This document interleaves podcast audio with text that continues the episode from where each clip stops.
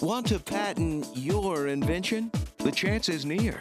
You've given it heart. Now get it in gear.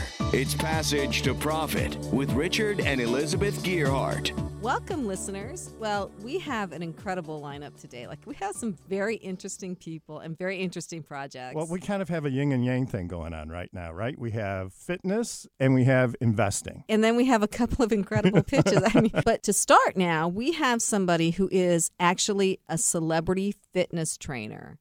Like, this guy goes and tells celebrities what to do. How's that working for you, Walter? Um, I'm here. His name is Walter Kemp, and he's going to talk about how he got there.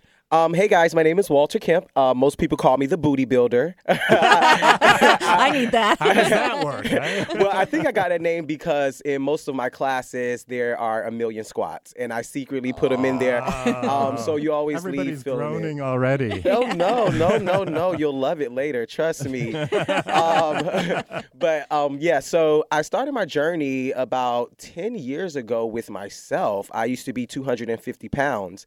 Um, wow. You look great. Check Walter out on Instagram Yeah, because he take a look definitely looks a lot skinnier now. And if no, you and fit. it's all those squats. clearly it's all the squats, but I was 250 pounds when I moved to the city. Um, and one of the best advice I ever got was work on the messenger before we, you work on the message. So I decided to go on my own fitness journey, and throughout that time, I lost over 100 pounds. At that point, I decided to train family members. My mother, she lost 70 pounds. My grandmother, she then lost weight. And then I was like, oh, Wait, your grandmother lost weight? my grandmother, who's about right now. I think. Oh, I don't think she's ever told me her real age, so I'm not sure. But she's certainly over 50. She's certainly over 60 because she's been 62 for about seven years. Now wait a minute. I, I really, Wow. since I'm approaching grand age, I would like to know what do you do with a, an older person who wants to lose weight? Um, my advice to anyone is honestly to just keep moving, to keep moving, no matter what it is. You can stand in place for 55 minutes and do uh, jumping jacks, you know, and you're going to burn a lot of calories. But the trick is to keep moving. And I think we had a conversation earlier, and you guys asked me what was the key, like how did I lose so much weight? And it was really consistency. It was really just about not stopping, not giving up, but forward movement. So that is kind of the rule for everything in life if you want to be successful, right? Right, keep moving and no napping during workouts. It, clearly, So no then, napping. So you went from grandma to then I went from grandma back to myself, and um, I, I then felt like I had a mission. I'm like, okay, I, I did this for myself, and I didn't only change my body, I changed my mindset. I started to think differently. It was the first time that I started to really love myself, and that's when I knew that it was much bigger than fitness. It was about making people believe in themselves enough to change their physical incapabilities. Um, at that point, I got hired at a studio called 305 Fitness in New York City, which is a cardio fitness studio.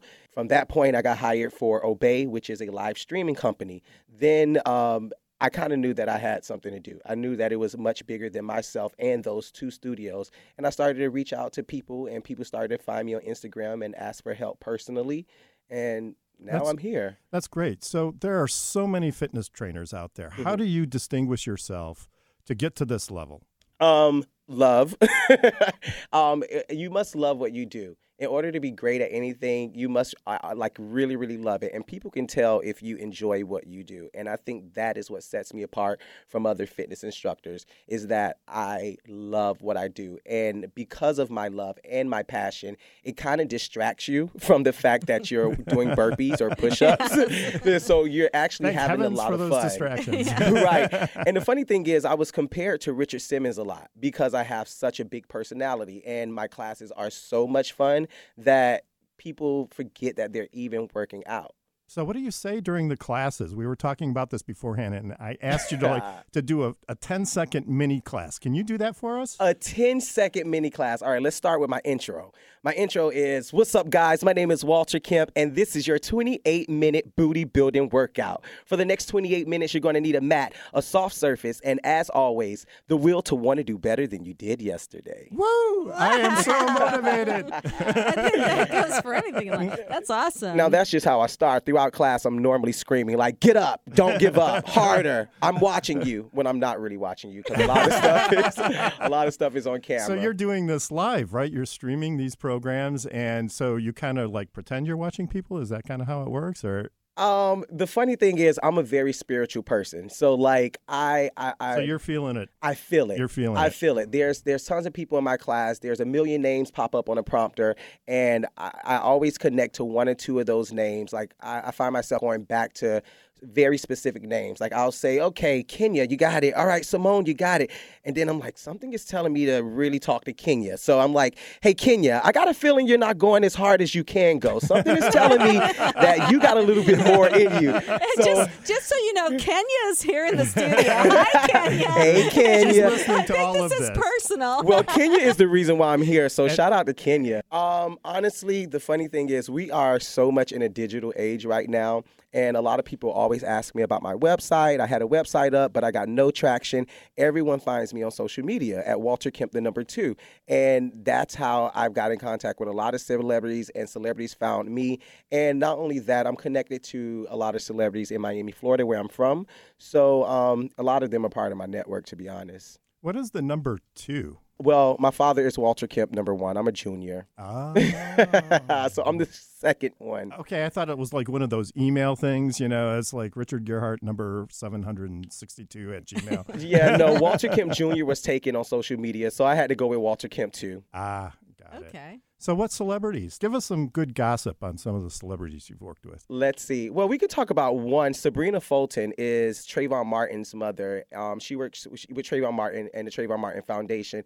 And throughout her journey, she's become a celebrity. And she's actually one of my clients. And um, I actually just had a session with her in Miami about a month ago. And it was actually quite hysterical. I found myself being the only one working out. So I- at the end So of the you're kind workout, you're into the older person workout category here. it right? literally was just entertaining for her at that point. I was like, you know what? Let me just go for it. But she got a little sweat in. She got a little sweat in. That's good. That's good. So, how do you connect with the celebrities then? You said it's on Instagram. I mean, do they approach working out differently than non celebrities? or Not at all. They approach it the exact same. If anything, I feel that they may be a little bit more hungry than an average person just because as a celebrity, you have expectations of people. You know what I'm saying? Or you're always on camera and you want to look a certain way. And as they say, and which is true, the camera does add 10 pounds to you. So they're conscious of that. So they work a little bit harder than my normal clients, to be honest. So I want to get back to something you said. You're really on social media. So it, yeah, a website's okay. Most people have them, but to really get the traction you need, you felt social media was the answer. So Honestly, I wouldn't say that I honestly felt that social media was the answer. Social media just came. Like all of a sudden, I was posting and I was telling my story and I was making videos, and it kind of just happened. And I went from 2K to 9K in over two years. So um, it kind of just happened for me. So I think everyone has their own outlet. Some people cling to YouTube. Um, some people have um, Facebook. Me personally, my audience is Instagram. That's where I choose to share my life. and Instagram is the fastest growing channel right now. yeah. so get into it. Get, Get in. into Yes, sir. it. so, what what kinds of things about yourself do you share to engage your followers on social media? It was funny because it all started with a company, 305 Fitness. I had to do an Instagram takeover. Is how it started. Instagram takeover is what? An? Instagram takeover is basically on Instagram they have um, stories. So op- opposed to posting, you can go to a story and kind of like narrate your day. And I had to do a takeover on one of the companies that I was working for, and I was so nervous because I just didn't want to be that vulnerable and show that much of myself. They would needed to see what I woke up, um, how I woke up, what did I eat that day, the things I'm using to fuel my body as an instructor. So that was kind of invasive. Like I was, I was really, really afraid. But I decided to do it, and the response was ridiculous. Like people thought I was so funny. They were motivated by the fact that I sat on my roof and meditated every morning. They um, was inspired by the classes. And at that point, I knew that that was my outlet. I was like, okay, I have to do this for myself. And that's kind of how it all started. So how often do you post now? Oh, girl. um, so- wow. Um, every day. It's literally, it's like sometimes I have to tell myself, Walter, put your phone down and be present in the moment. But I mean, like, I'm so connected to my followers to like, those are my friends. They've become my friends. Like, some, like yesterday, I had a really hard day, which I normally don't have, but it was kind of emotional. And I made a post about, what I was feeling. And I got so many DMs and I got so much support and people just saying, hey, you motivate us every single day. What can we do to help you? So it's really a community. That's great. So, what would be the single most important piece of advice you would give somebody who wants to be successful as a personal trainer? The most important piece of advice I would give to anyone, anyone, whether it's training, whether it's cooking, is work on the messenger before you work on the message. So basically, start with yourself. Work on a messenger before you work on a message. That's great. Somebody once told me that about leadership. If you want to be a better leader, work on yourself. I, I really do think that that is great advice. Unfortunately, for me, it's a never-ending project. There's always that's- more I can do. That's the fun, right? I guess so, it's called life. so we're here with Walter Kemp. You're listening to Passage to Profit with Richard and Elizabeth Gearhart. We'll be right back with more right after this break. What are entrepreneurs' most valuable assets? Their passion and ideas. We can't protect your passion, but we can protect your ideas. Trust Gearhart Law to protect your ideas with premier patent, trademark, and copyright services. There's never been a better time to start your own business. Contact us at GearhartLaw.com. At Gearhart Law, we have years of experience protecting entrepreneurs' ideas and brands using patent, trademark, and copyright protection. So if you have a new consumer product, a new software application that you're planning to build or sell, or a brand or company name that you want to protect, contact the experts at Gearhart Law. www.gearhartlaw.com. Don't let the wrong protection strategy ruin your business. All of our attorneys are passionate about protection and are licensed and qualified to represent you before the United States Patent and Trademark Office. Don't start your project without calling us first. Contact Gearhart Law on the web at G E A R H A R T L A W dot com. Together, we can change the world. This ad has been read by a non attorney spokesperson. Now back to Passage to Profit. Once again, Richard and Elizabeth Gearhart. So during the break, Kenya Gibson came in, our media maven. So she's a fitness expert too, but she has worked with Walter. We just wanted to let her describe what the experience was like working with Walter. So I met Walter at a Therese event that iHeart did. Um, it was this rooftop workout, probably what three months ago or so. It was definitely in the summertime. Maybe um, no, it was the end of the summer. Maybe like a month ago. I okay, feel. it was yeah. it was recently, yeah. and boy. Let me, you know, and, you go, and as, as a trainer, you go into things. You're like, okay, like I got this. Like I work out regularly. I should be okay. right. I would say maybe five to ten minutes into the workout, I was just like, "Oh my lord, what did I get myself into?" and you know, and you go and you you know you're a front row diva, so you go and you get in the front, and then love that. everybody's watching you, and you're like, you can't be the loser standing there and like not moving. So every opportunity that I had to like pause or take a break, I was like, I know he's gonna take a break any second. And every time I thought he was gonna take a break, we were doing something else. So It kept it was Wow. amazing though. Um, his Walter's energy is great, and I think Thank that's what it comes down to is just being able to connect with a trainer that makes you feel good about what you're doing Mm-hmm. and you feel like you've accomplished something.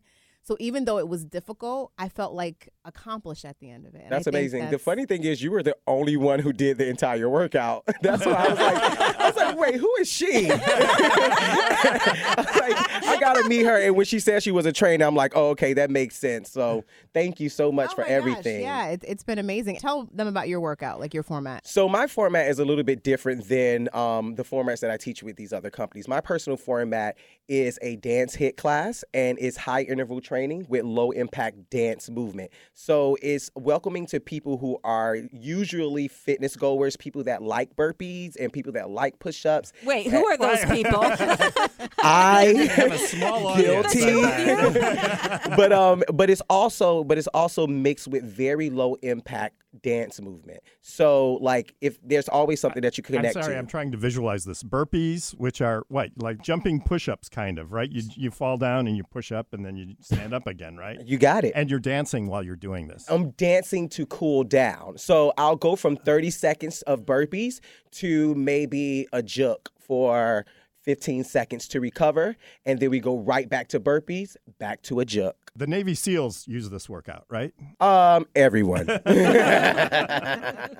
everyone. I just think Walter has really good energy, and I'm a big like you, very spiritual. Just Mm-hmm. really pick up on good energy, and I, like I said, we just I feel like we connected, and you know, I you were motivating the entire time, and you Mm-hmm. know, and I even in those times where I was like trying to hide and like take a little break, you'd come back around and be like, oh God, I got to push harder. So I think there was that. I'm definitely like that accountability partner. Like, you know what I'm saying? And I'm that for everyone in the room. I'm watching every single one. I'm not going to let anyone live up to their lowest potential. Everyone is going to live up to their highest potentials if I'm in the room, you know, not on my watch.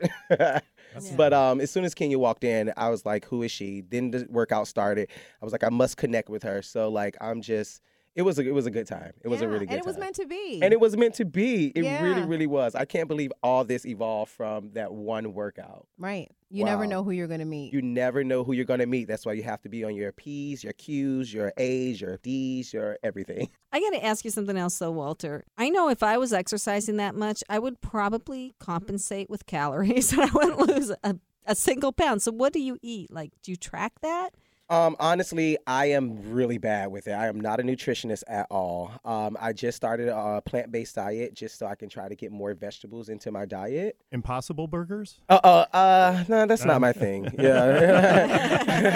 I'd rather have a hamburger. I'd rather have a hamburger. But yeah, I eat just like everyone else. You know, I probably eat a little bit more because I work out so much. And like I, nor, on a normal day, I teach about three hours of cardio. So about three different classes. And you're supposed to eat 15 to 20 minutes right after you work out. So that's already three meals that I'm having outside of my breakfast, lunch, and dinner. So I get about six meals a day, to be honest. Wow, three workouts a day, though, where you're training and you're bringing that intensity, mm. that's a lot of work. I Yeah, mean, and and right now those three hours, I'm not personal training. I'm actually a fitness coach, so I'm actually doing the full workout the entire time and demonstrating and talking and motivating. So it's it's really a workout. Yeah, that's amazing. So, do you sleep well at night? I sleep amazing, like a king. I sleep amazing. Yeah. I guess we've already talked. If somebody wants to do something, they really have to have the passion for it. They have to really enjoy it, and they have to do it like every day. right? Yes, absolutely. The power is in the doing. Like I tell my clients all the time, if you've been sitting on the sidelines for too long, now is the time to get in the game. You know, you have to do it. The power is definitely in the doing. So, we had a question from somebody in the studio during our break. She was wondering if you could describe in a little bit more detail what your normal workouts are like. What kind of moves do you do? What can people expect? I teach two 28 minute segments on a live broadcasting show called Obé. And on that show, I teach my dance HIIT class, which is like we spoke about the high interval training with the low impact dance movement. And then I also teach a strength class. And my strength class is very basic. You don't really need a bunch of equipment. You just need a set of weights, a mat, or a soft surface. And um, it's 28 minutes of about like four to five movements that we do lunges, squats, uh, some push ups, and we just do those same movements over and over to exhaust that one muscle. Um, because I do it three times a week, you um, you get the same workout each week. I mean, for that week, and then the following week it changes. So it changes every week to work on different muscle groups. Lots of squats. Lots of squats. did, did I did I booty part, mention right? squats?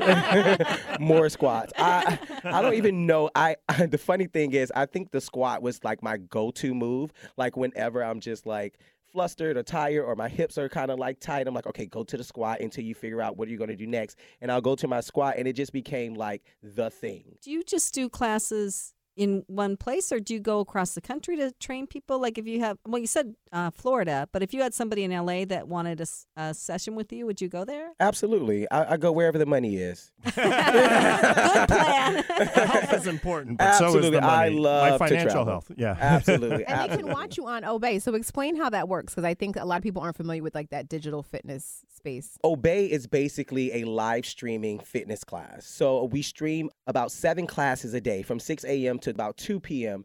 And we do the same workout for one week and they change weekly. And if you miss the live classes, then you get a chance to go into our library and catch them on demand as well. So it's just like um, a live TV show, basically just centered around fitness. and how is that spelled? O B E, Obé. Okay. And, Walter is working people out on the plane too. Oh, wow. oh, yeah. Oh, yeah. So you're like in your seat Uh, doing yeah, that. that was oh. one of the things I did recently. So recently, I partnered with Well and Good and did in-flight fit. So basically, I did um, some workouts for uh, JetBlue.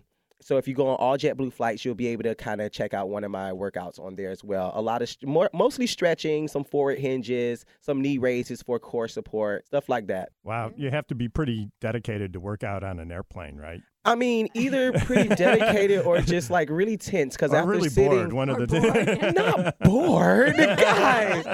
Fitness is a way of life. I'm okay. really bored on this airplane. Let's see if they have a workout video. Let's watch Walter. It's no, but I mean, after sitting on a flight for so long, I mean, your your lower back starts to get tight. You know what I mean? You like those are things that's going to help you just keep the circulation moving. You know what I'm saying? So you don't get off the plane feeling all stiff. I worry about the person sitting next to me though, who I'm afraid to even get up to go to the bathroom, let alone be next to them. I know, no, no, that is I mean, if you can even squeeze a workout in, these chairs and the planes are so tight now. well, JetBlue actually, you know, they have pretty big seats. They do. They do. So, Walter, uh, could you spell your handle for us? So you guys can follow me on Instagram at Walter Kemp, the number two. Walter, W A L T E R, last name Kemp, K E M P, and the number two. Great. So thank you so much for being on the show. I hope you can stick around for a little bit. Well, I think he has to go work out. I do. I got a squat to do. Yeah, I got some squats calling my name.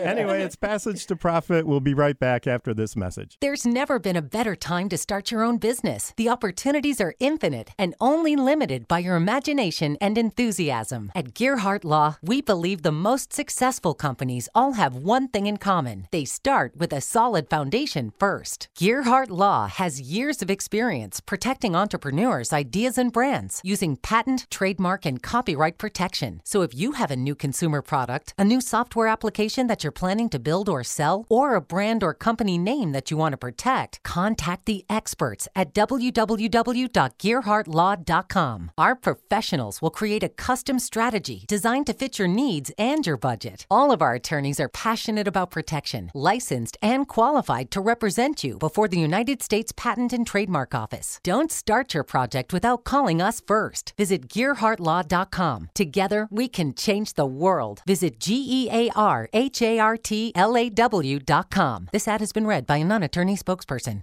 Passage to Profit continues with Richard and Elizabeth Gearhart. Welcome back, everybody. We're now on to the executive spotlight portion of our show. We just had a really fantastic conversation with Walter Kemp. If you missed it, listen to the podcast tomorrow. He's so, so much energy. totally fun. And you can find the podcast on the iHeart app, and you just download the app and you can get access to all the Passage to Profit shows. It's really great. And you'll especially get the chance to hear Walter and our next guest, uh, Mario Casabona, somebody that Elizabeth and I have known for a long time. He's really a very important person in the New Jersey entrepreneurial scene. He's run a successful business and then he turned into an investor, and he's really a mentor to a lot of startup companies in New Jersey. A great person, though, always willing to help out. And he has a little money too, which makes him really popular. So, welcome to the show, Mario. So good to have you here. Thank you very much. I'm delighted to be here. Uh, I'll tell you a little bit about my background. And I've, I've got to start off with the point that I'm actually an immigrant. And um, uh, parents and I immigrated, and uh, we had a, a voyage. Uh, I would say passage to New York. and and um, That's a good one. what, what a phenomenal experience. And then lived in Brooklyn for about five or six years and uh, got into a lot of trouble. and my parents decided to move us to Bloomfield, New Jersey. Oh. And and there I spent I've spent most of my life in New Jersey. So that's why I'm pretty entrenched in the science and technology community. You know, went to high school and obviously, and then went to uh, college at Fairleigh Dickinson. And I've always wanted to be an engineer. Um, so I started my career working at a company called uh, ITT, uh, where I was the design engineer. And in those days, we didn't have mentors. What we had was what we called bosses and supervisors and, and difficult people to work for.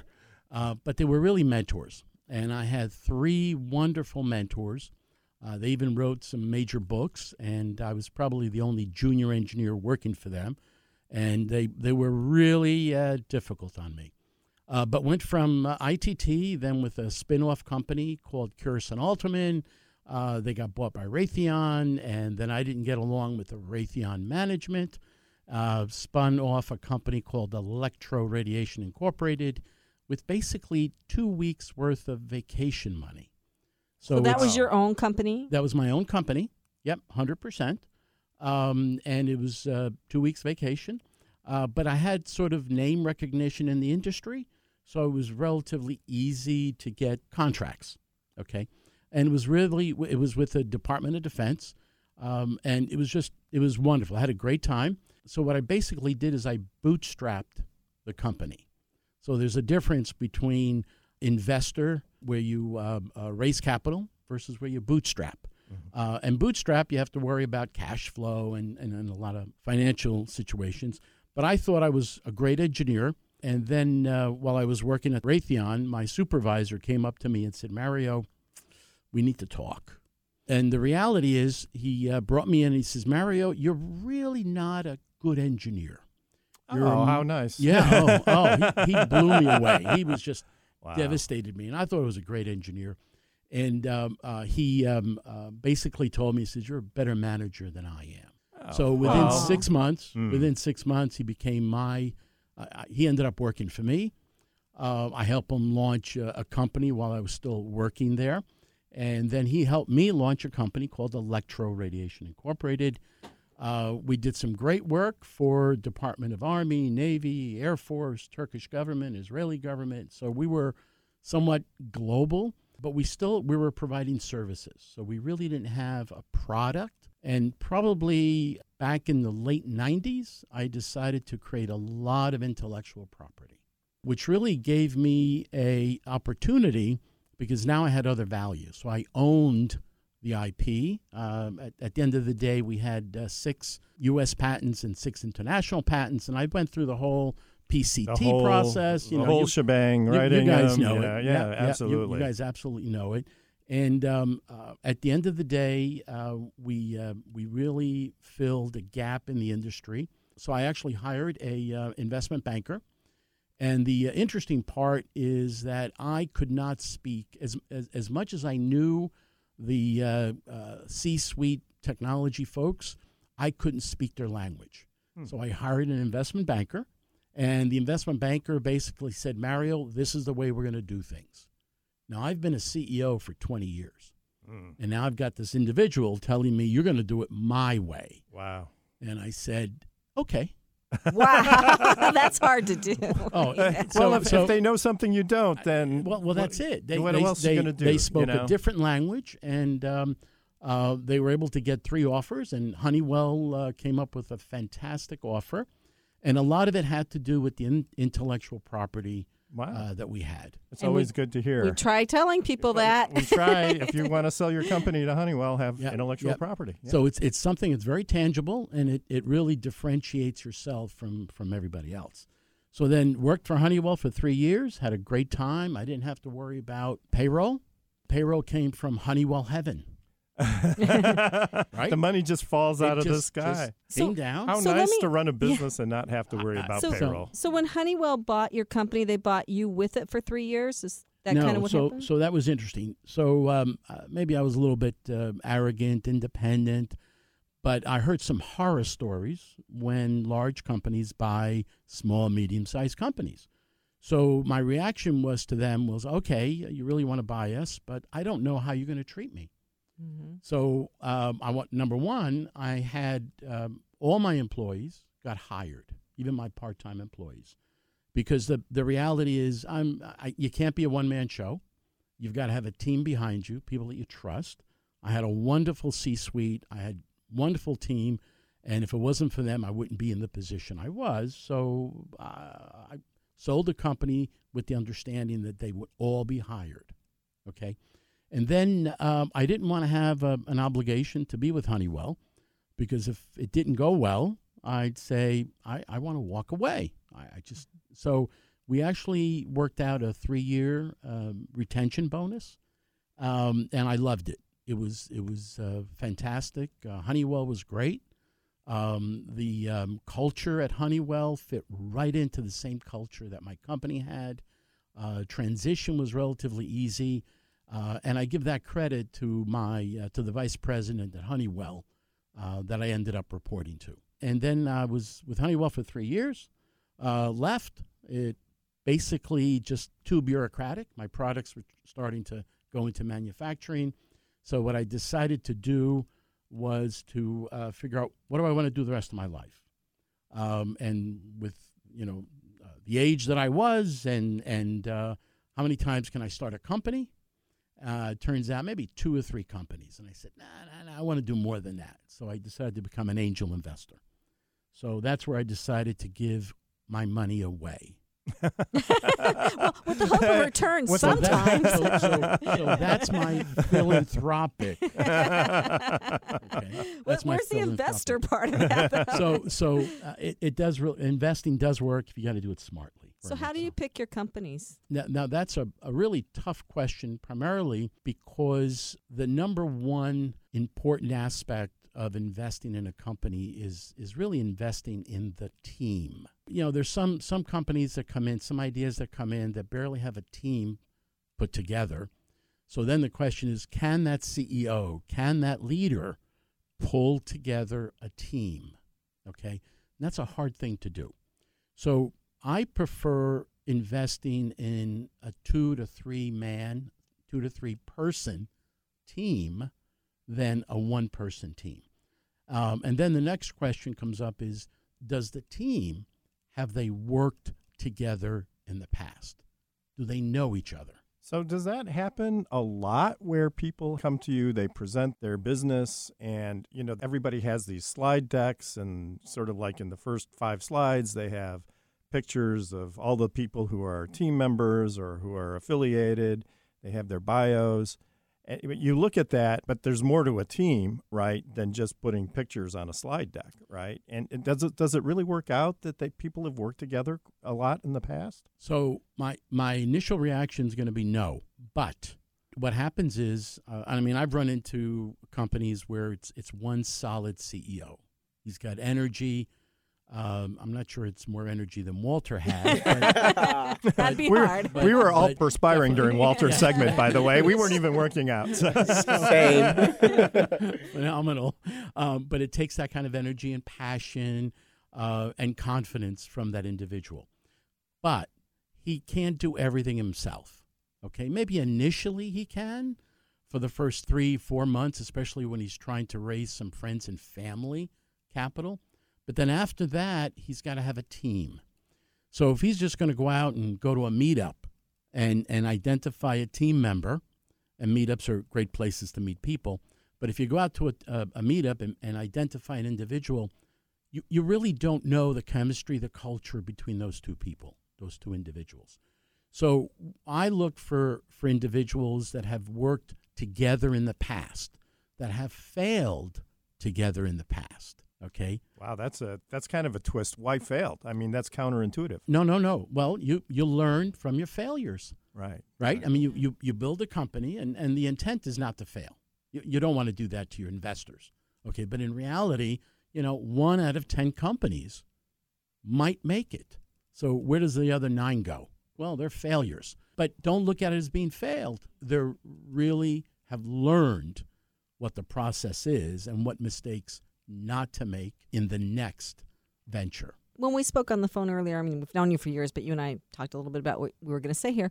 I asked you to define the difference between an angel investor and a VC, venture capital investor. Sure. Let's take it a little bit before that. Okay, so an entrepreneur says, Well, I've got this great idea. I want to put it together. He puts together a business plan. And by the way, we usually want a pitch deck, not really a, a business plan at this point. So you go out and you start contacting your friends, your family, people that love you, people that believe in you. And that's called a family and friend raise. Okay, so you raise twenty-five, fifty, a hundred thousand dollars. It may give you some opportunities to build a minimum viable product, or or maybe wireframes if you're doing an app. It, it'll help you do something. But at the end of the day, you need additional capital. Well, if you go to VCs, you're much too early for those VCs because what the VCs need to do is they're, they're basically managing other people's money. So they've got certain criteria, certain uh, requirements they have to fulfill. So what's in between friends and family and venture capitalists are angel investors. And that's that's where we come in. And usually angel investors are individuals like myself who have been successful entrepreneurs, have had an exit or two, and now they have some capital, discretionary funds that they want to put back to work. But in reality, what they're doing is they're giving back because we do have expectations of an ROI, but in reality, one out of 10 usually makes it. So, do you mentor your companies? Yeah, yeah. So it's it's interesting. As an angel investor, depending if we are going to be more active in the company, so then we provide guidance, advisory. Okay. But typically, an angel investor does not mentor a company. And there's always exceptions to that rule. Okay. Typically, we'll uh, invest in a company and we're, we're, we're somewhat passive. Uh, we'll get on their board of directors. Maybe uh, we'll provide some guidance. We'll give some contacts. Uh, but we're not really mentoring. Okay. So, because of that, and because of the deal flow, because I always want to look at deals ahead of time before anybody else sees it, I want to get a jump on the deals.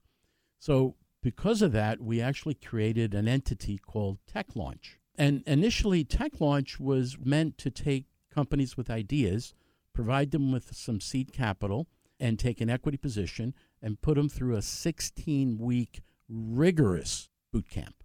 Okay, what I mean by rigorous is that we uh, we expected some of our founders to sleep over the weekend at, at the co-working space. So we did that for about three years. We had three programs. We launched 26 companies, and we invested about 1.6 million. I raised a fund of about 1.6 million, and then what I realized, and this is probably 2015, I realized that uh, especially in New Jersey, because I've been New Jersey focused that um, uh, the quality of the deal flow just wasn't there. I was not excited about the deal flow.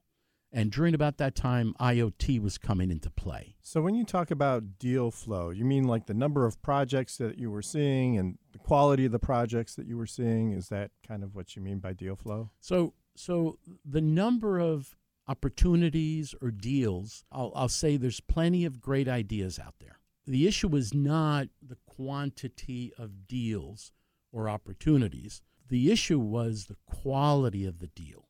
And what I mean by that is do they have a team? Do they have some revenue? Um, how long have they been in existence? Right? What's their traction? Uh, what's their what problem are they solving? That's really the type of questions I would ask. So, if somebody has an idea, they've started a business, they want to find angel funding, they come to you. How should they prepare themselves? The first hurdle is really how do they get to someone like me? The best way to do that, I mean, obviously, you can apply to various platforms. Uh, Gust is one of them, Procedure is another. That's one way to do it, but then you get into the hopper. So, the real way to get my attention is to go through individuals like yourself. Gearhart Law calls me up.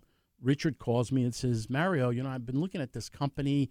They, they, I, I don't know what else they need, but would you look at them? It's called a warm introduction. And I, I get that with, you know, some other law, other law firms, Gibbons Law, um, uh, others, and accounting firms, right? So it's, so the warm introduction puts them to the top. Then when I look at it, I, I want to look at a, an executive summary, one page executive summary. That probably gives me a snapshot of what I want to look at. That'll get my interest. If I'm not interested, it's a real quick email It says, Thank you very much, uh, but I'm not interested in this opportunity.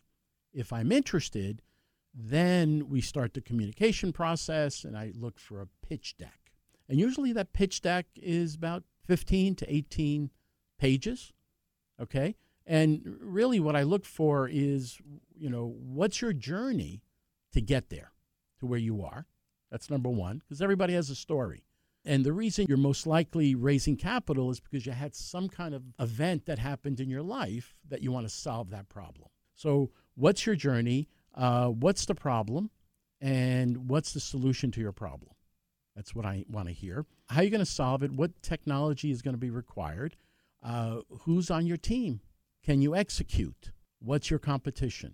What are the hurdles from someone else coming in? Can you get intellectual property? yes, yes, and that's how you get to it. Mario, just absolutely fantastic advice. How can our listeners find you if they want to follow up? Sure. So if you want to get some uh, mentoring and exposure to investors, then my suggestion is go to techlaunch.com, T E C H L A U N C H.com. If you want to know more about what type of investing I do, then just go to casabonaventures.com, all one word.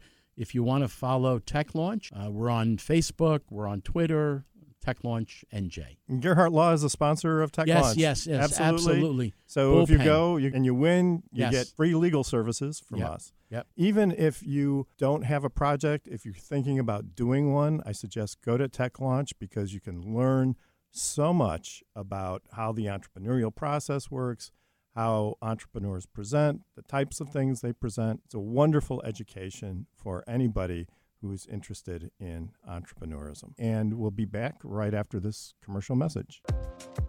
Hi, I'm Lisa Ascolese, the inventress, founder, CEO, and president of Inventing A to Z. I've been inventing products for over 38 years. Hundreds of products later and dozens of patents. I help people develop products and put them on the market from concept to fruition. I bring them to some of the top shopping networks in the world QVC, HSN, Evine Live, and retail stores. Have you ever said to yourself, someone should invent that thing? Well, I say, why not? Make it you.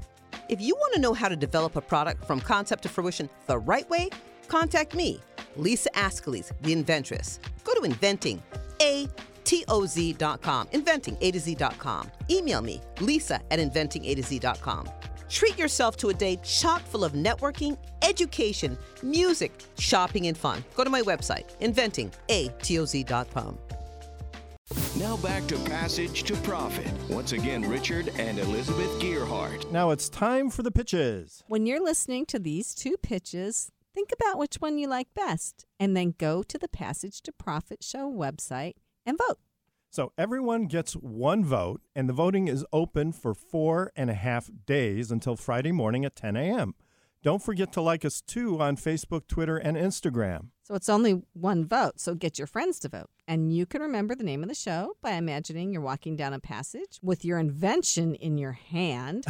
and there's a huge pot of gold at the end. Passage to Profit, the Inventor Show. There you go. And may your passage be short and your profit be huge. Each contestant gets two minutes to pitch, followed by a discussion with Mario and us. The best overall vote getter gets a professionally produced video of their pitch, a $500 value. And it goes on to our YouTube channel.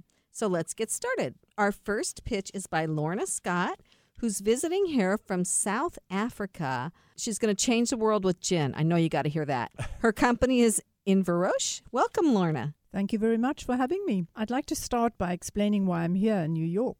I decided to create a spirit, it's gin, about four years ago. And the reason why I did that is to be able to create a product that would be able to get people talking. Talking about not just because of the occasion that it usually um, gives rise to. Drunk talking. I'm sorry, I had to laugh. helps, I Because I always talk a lot more when I. Well, you see, there's obviously method in my madness. but no, the real inspiration was to get people talking about things that we have in common rather than about the things that make us different. And if you're now more confused than ever about the link to gin and that statement, it will make more sense when I explain what my inspiration was. I live in a little place called Stilbay, which is right at the tip of the continent of Africa. And what I discovered there some time ago was an incredible story that needed to be told. And the story I discovered was the fact that we are all one tribe and that our origin as a species, which means that every human being alive on the planet today comes from this place, is a story that needed to be told in a way that would inspire people to share that also with other people and start to make a change in their own lives and ultimately, hopefully help us to save ourselves from ourselves. And of course, gin helps. so yes. Both in the telling of the story and of the listening. Totally. And so the incredible discovery really starts with the archaeological sites that are only about 10, 15 kilometers from my distillery. And what was discovered there were artifacts that we had created as humans about 150,000 years ago. And these are the, shall we say, the oldest evidence of our creativity as modern humans. For example, they found that there was an artist's toolkit, which is an abalone shell with ochre and different ingredients, which incidentally they also found later on were still used by the pharaohs in Egypt only about 2,000 years ago. This dates back to 75,000 years ago. And so the technology and the invention of creativity happened at the southern coast, in the southern tip of Africa. And combined with the fact that what was also a significant link to all of this is that where we are at the edge of the Agulhas Plain is in the middle of what is known as the world's richest floral biome. Fynbos is the collective name for the ingredients that I use to infuse my gin with. And the reason why that is significant is that because these are the oldest botanicals that have been used by humans for more than a millennia. And we used to not only use them for sustenance, but because they're so incredibly aromatic, they have great medicinal properties. We probably use them to also make ourselves smell better. I did consider, by the way, making perfume before I got onto the gin, but I thought that would be much more interesting making gin and more fun. and way more fun. And, and plus, of course, I like gin. I was going to ask, so now we know. know. and so that connection between the ingredients that was part of our survival story was the inspiration behind finding ways to use these historically significant ingredients to create a world class product. Much, I suppose, if you were to compare this with whiskey, that represents the culture of Scotland, or perfume that traditionally we associate with the sophistication of um, France. I thought that if we were to use these ancient ingredients and created a modern, sophisticated, elegant product that would speak of us as Africans as we are now, then we could connect the past to our current reality and start to create narratives about the future. And so that was the reason why I started making gin with these extraordinary ingredients. And by the way, just to give you some context, there are six biomes, floral biomes on the planet. The Cape Floral Kingdom is the smallest, yet it's the most diverse on the entire globe. It's so small that there are more plants, just to give you context, on the slopes of Table Mountain than there are in the entire United Kingdom. Wow. So about nine and a half to 10,000 different floral species that grow there and grow nowhere else on the planet. So how did you pick the flowers that you put into the gin? And what does it taste like? How, how is this different from other Well, gin? you'll have to come for a tasting, of course. you have to experience this for yourself, but that's um, phase two. Because of the complexity, um, I was very fortunate to live, as I say, in this tiny little village of Stilbaai and there are um, a hugely underutilized resource, by the way. I think this is something that is globally um, significant, which are retired people. And we have um, the fortunate case of retirees in Stilbaai that were also botanists and um, were also um, well known as uh, retired distillers. And so they were able to assist me to discover um, the Fynbos and also to help me to learn something I didn't know anything whatsoever about because my background is not in distilling nor in botany. I have a marketing background and an operational background, and I was a politician for my sins. That might also be a link to the know, gin. see, gin Yes. politics. I Yeah. see the connection. There you go. It all makes sense now, right? And so, with that as a as a guide, um, I started off working with them, going into the veld and finding the most delicious, historically well known ingredients that I started to experiment with, with a little baby pot still called Mini Meg. one and a half liter pot still. Pot still, by the way, is you know the the only ancient alchemist used to use them. It hasn't changed, by the way, and it's the same way that you make whiskey or any other um, uh, spirit, and you distill alcohol with these ingredients, and that's how you make gin. I've got a couple of questions. This is interesting. Uh, especially the flavored gin. So I'm I'm more of a grappa person, but I can be persuaded. I'll, I'll persuade. Make no I mistake, could, you'll be persuaded. really be persuaded. So when you talk about bottling, well, you didn't talk about bottling, but you have to bottle these things. and- so can you talk a little bit about the scalability? How are you going to sell this globally, if that's your intent, or just locally? What's your plan for doing that? Well, it's a little bit of a complicated answer to your question, but let me start off with the practicality. First of all, using ingredients that are unique mm. has its own limitations, mm. and there is also the element of scarcity. So, what we did right up front is once we decided on the collection of botanicals, and as I say, I probably started off with about 300 different botanicals, and we did harvest them in the wild. But clearly, planning ahead, what we did is we set up our own nursery. And so we now propagate all of these ingredients ourselves. Everything is handcrafted. Every single petal, every single leaf, every little berry is picked by hand without damaging the plant. We only harvest the bits that we need. And we continue propagating in advance. But there was a lead time.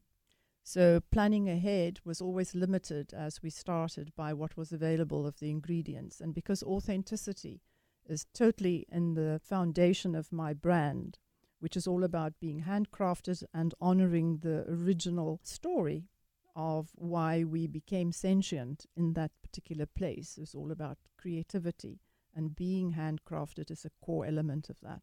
So to come back to your question, planning ahead for that meant that it I could only grow and expand as my demand side increased and as supply was available. So there was a natural control.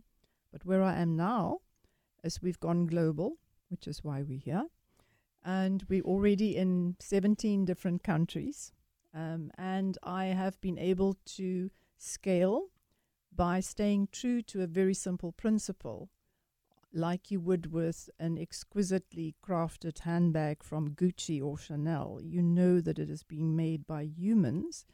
And so authenticity comes back into play. So scaling up meant that I simply duplicate a model of production.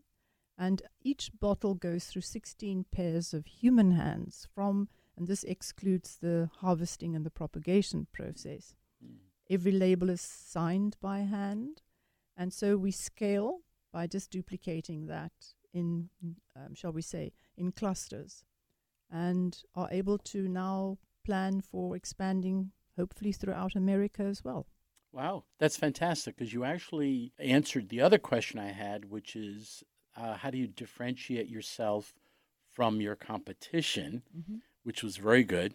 Then I, I've got another question. Who's your customer? I, I, I know people that like gin, but I, I mean, you know, we can go to a liquor store and buy a bottle of gin. I, I have no idea because I don't drink gin, but I might start.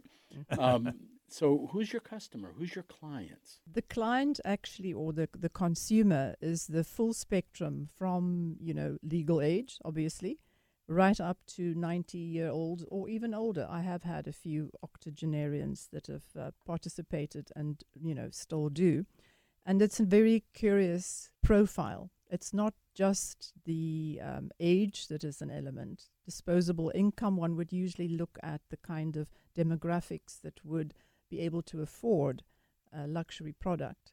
But we found that that doesn't apply in my case.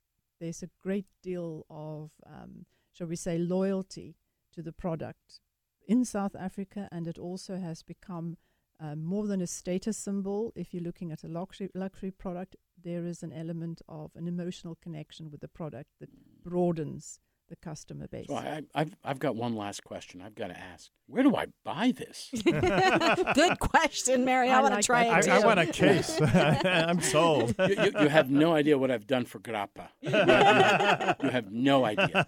Well, in the States, we're already, we've been here now for just over two years since it took a while to get our FDA approval, as you can imagine, with all my exotic and interesting ingredients. But we do have distribution. Um, I would, we're already in uh, a few states. Um, we're in California, down Miami, Florida, um, Texas, and of course in New York as well. But I think the simple answer is to go to our website and you'll get directed to wherever the closest, most convenient place is. So the website is um, the usual, and inverroche.co.za. I'll spell that for you. Inverroche is I N V E R R O C H E dot co dot za. For our, our U.S. listeners, dot Z-A. Oh, sorry, ZA. That's okay. I was like, Zed. Lost in oh, So yeah, every- I know every- Zed. Everybody in the studio is writing this down, by the way. Yes. so- I have it written down already, Richard. I, I, I just wrote it down. So. That might be good for Christmas. Huh? I am definitely going to go try this because I always thought gin only tasted one way. I'm very curious. So thank you very much.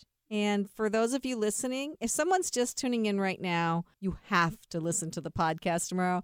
Don't go away because we have a really cool pitch coming up. Passage to Profit, the Inventor Show with Richard and Elizabeth Gearhart. What are entrepreneurs' most valuable assets? Their passion and ideas. We can't protect your passion, but we can protect your ideas. Trust Gearhart Law to protect your ideas with premier patent, trademark, and copyright services. There's never been a better time to start your own business. Contact us at GearhartLaw.com. At Gearhart Law, we have years of experience protecting entrepreneurs' ideas and brands using patent, trademark, and copyright protection. So if you have a new consumer product, a new software application that you're planning to build or sell, or a brand or company name that you want to protect, contact the experts at Gearhart Law. www.gearhartlaw.com. Don't let the wrong protection strategy ruin your business. All of our attorneys are passionate about protection and are licensed and qualified to represent you before the United States Patent and Trademark Office. Don't start your project without calling us first. Contact Gearhart Law on the web at G E A R H A R T L A W dot com. Together, we can change the world. This ad has been read by a non attorney spokesperson.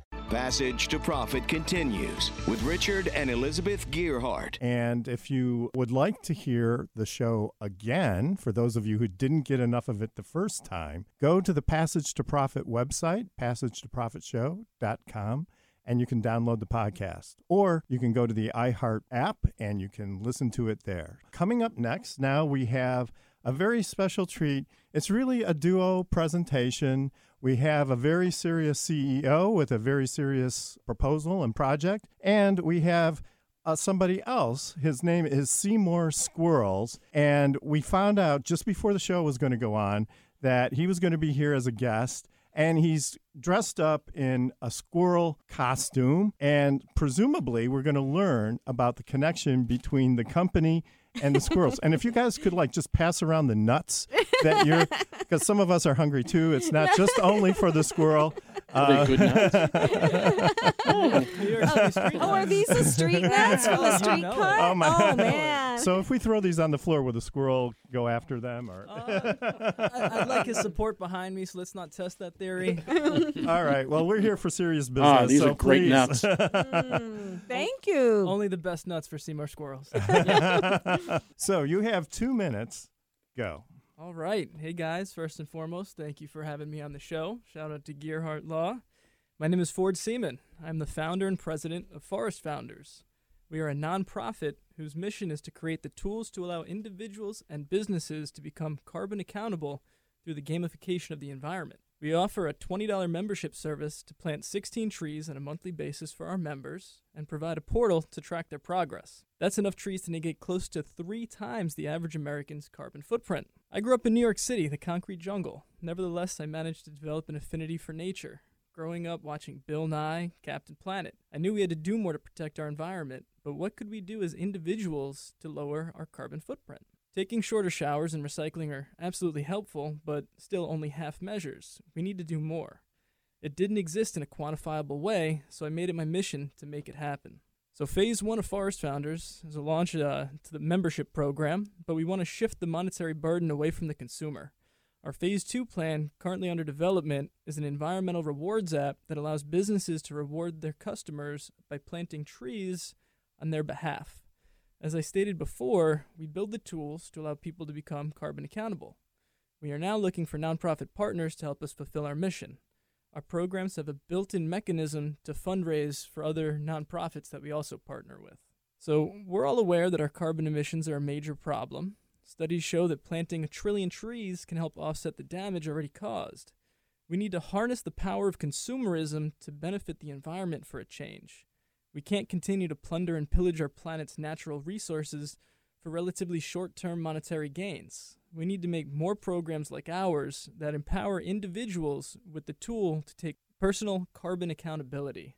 Biggest thing I learned on my journey you have to choose success, it's not going to choose you.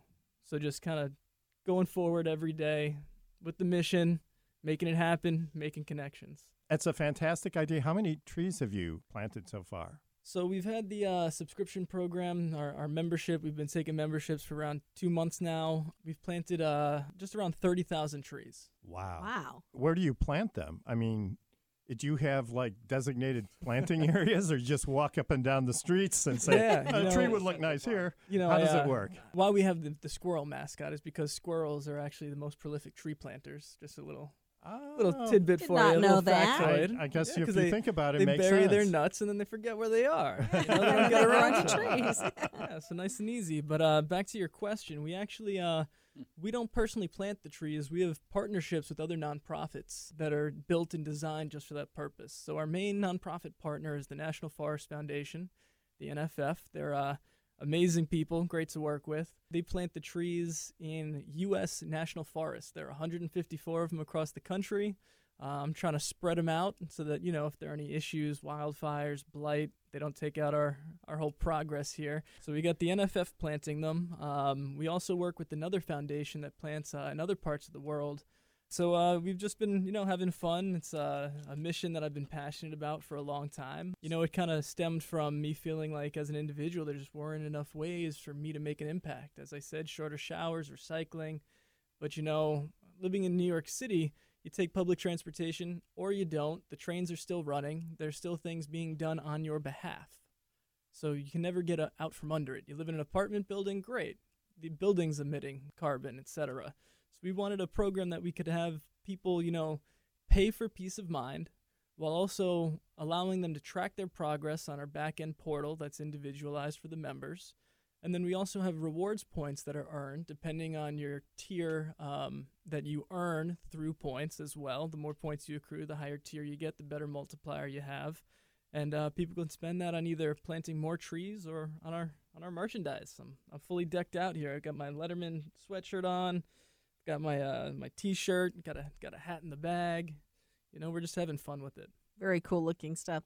Do you have a farm that purposely plants the trees for this to give away to these people, or are you just pulling them from farms that are already there? Oh yeah, the uh, National Forest Foundation they um they actually contract, and the U.S. Forest Service themselves are the ones that actually plant the trees in U.S. national forests. So all the trees are actually seedlings when they go in. They're not seeds because you know seeds you never know it's a crapshoot whether they're actually going to grow or not. So uh, they're about you know about one to two feet tall when they go in the ground. That's great. And so, just I mean, just to play devil's advocate here. So, what's to keep somebody from going to the National Forest Foundation and just buying a tree there? Why should they go through your website? To be honest, there really isn't much there. Uh, the National Forest Foundation is a great site. I, I don't look at them as competition. They're, they're our partners. We're uh, we're trying to do something a little different than them. You know, we're we're trying to gamify environmentalism, make it sexy, if you will. Um, with our rewards points and everything else that we have going on, it gives customers, or I should say, our members, uh, a, a little bit more of an opportunity to be involved. So, the National Forest Foundation they plant one tree for one dollar. So really, our program comes out to be a little bit more expensive than if you just went directly through them. We plant 16 trees a month on our members' behalf. Got it. So, if you want the high volume experience, It's also, you know, who has time to once a month make a separate donation to figure out what their carbon footprint is? What we do is we work on, you know, the law of averages. The way that we figure it, 21 tons is uh, the average American consumer's carbon footprint. Each tree over a 40 year lifespan sequesters about one ton of carbon. So, what we do is uh, we have 16 trees that we plant, comes out to like 100 and, 192 trees a year. We don't expect all of them to uh, survive. Uh, our partners say it's about a 70 to 80% survival rate. We play it safe, say it's about 33, just to be on the safe side of the numbers. And when you break that down, uh, you know, we're still planting more than the 63 trees that it would take to negate three times the average American carbon footprint. Can you talk about the team? Right, because that's very important. That's the first question. Absolutely. Then the second question is: Are you looking to raise money, or, or you know, are you using crowdfunding? What What's your vehicle to fund yourself? Yeah, we uh, we've done a little bit of crowdsource funding in the past, um, but our program's a little different. You know, crowdsource funding they're usually looking for a product, and since we don't have a product that's physical that people could pre-purchase, it's a little different because we have an app that's kind of you know free for consumers. But really, just like you were talking about before, um, really I've been I've been bootstrapping this thing. So I've uh, been fully supporting this. Uh, got it off the ground. It's uh, really been my passion and commitment, and uh, really making the lifestyle that I want for myself. I've got some great business mentors and, and partners that are uh, involved. in Anyone that would the dress up in a squirrel costume to That come here has gotta be a loyalty and team member. devotion. Oh, I let me think, tell know. you. Uh, So, you- so you guys are a team together, right? We And- are. He's uh my, my buddy James Christopher. He's a member of the board, and uh, he has a, an incredible day job. He's a wealth manager. We met back actually while we were both taking our Series Seven exam to work on Wall Street. So I was on Wall Street for a little while. Um, it just felt cheap. I didn't feel like I was giving anything back. You know, I, I wasn't doing what James was doing. He's a wealth manager. That takes a real talent. The outfit I was with, they were cowboys. They were stock jockeys. So um, it just it didn't feel like I was giving anything back after I saw my senior broker do some things that I didn't think were uh, as ethical as they should have been, I kind of bowed out and decided I had entrepreneurial streak and I kind of wanted to pursue that. So did some real estate and I had an energy drink company that I uh, co-founded, and it kind of took me down a path. Um, I had my my daughter. She's uh, going to turn three actually in the 22nd. Oh, congratulations. So um, when I had my daughter, I decided I want to do something more with my life. My um, my mom was actually hit and killed by a drunk driver in 2010. So it kind of put me on a dark path. I didn't really know what I wanted to do. You know, my whole world was upside down. And it wasn't until my daughter was born that I realized that you know, I really wanted to make something of myself to make my mom proud, to make her proud. And that's when I kind of sat down with myself internally and decided if I had to put my my life's effort towards something, what would I want it to be? So the environment is something I've always had an affinity for. I started doing some research. I found these companies that plant one dollar one tree. I started reaching out to them, telling them, "Hey, listen, you know, I got this great idea. I think we can come up with this this marketing plan where you have a subscription to negate, you know, the average American's carbon footprint." And they all kind of they're like, "Yeah, that's great, but um, you know, we, we do things the way we do things." So I, I went through three or four programs like that with the same answer, kind of getting stonewalled. And uh, I came back to the first guy who was kind of like a, a little bit of a mentor for me. And uh, he told me, listen, you sound really passionate. You're coming back to it.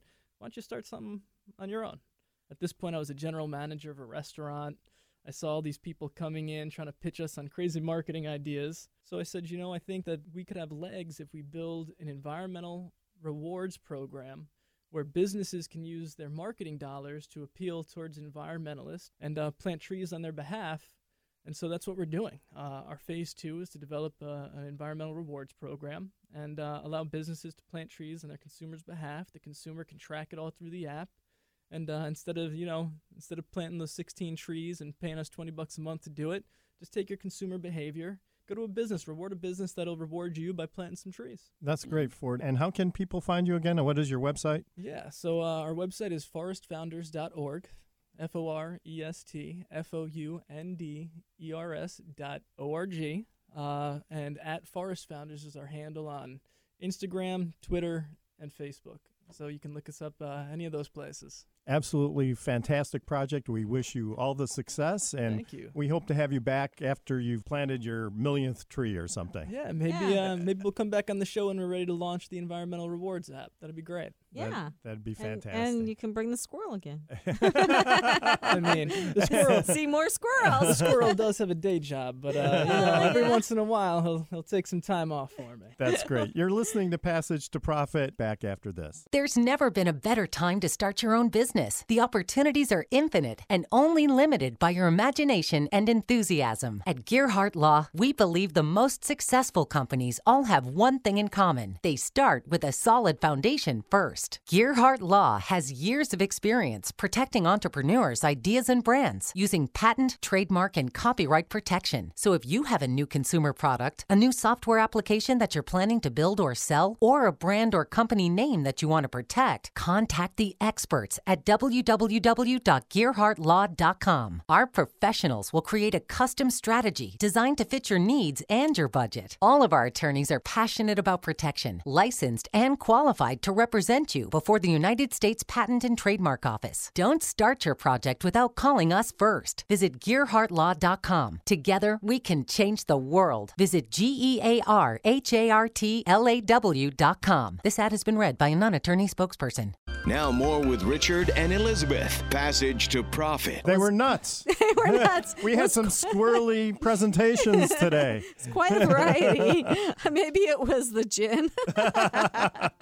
So we've covered all bases tonight, that's for sure. Remember, everyone, to go to the Passage to Profit website now and vote for your favorite project. To summarize, Our first pitch was Lorna Scott with Inverroche Gin, I N V E R R O C H E dot C O dot Z A. Our second pitch was Ford Seaman and Seymour Squirrels with forestfounders.org, spelled just like it sounds. And even though you can't vote for them, I don't want to forget our guest in our executive spotlight. So Walter Kemp was our guest. He's at Walter Kemp2 on social media.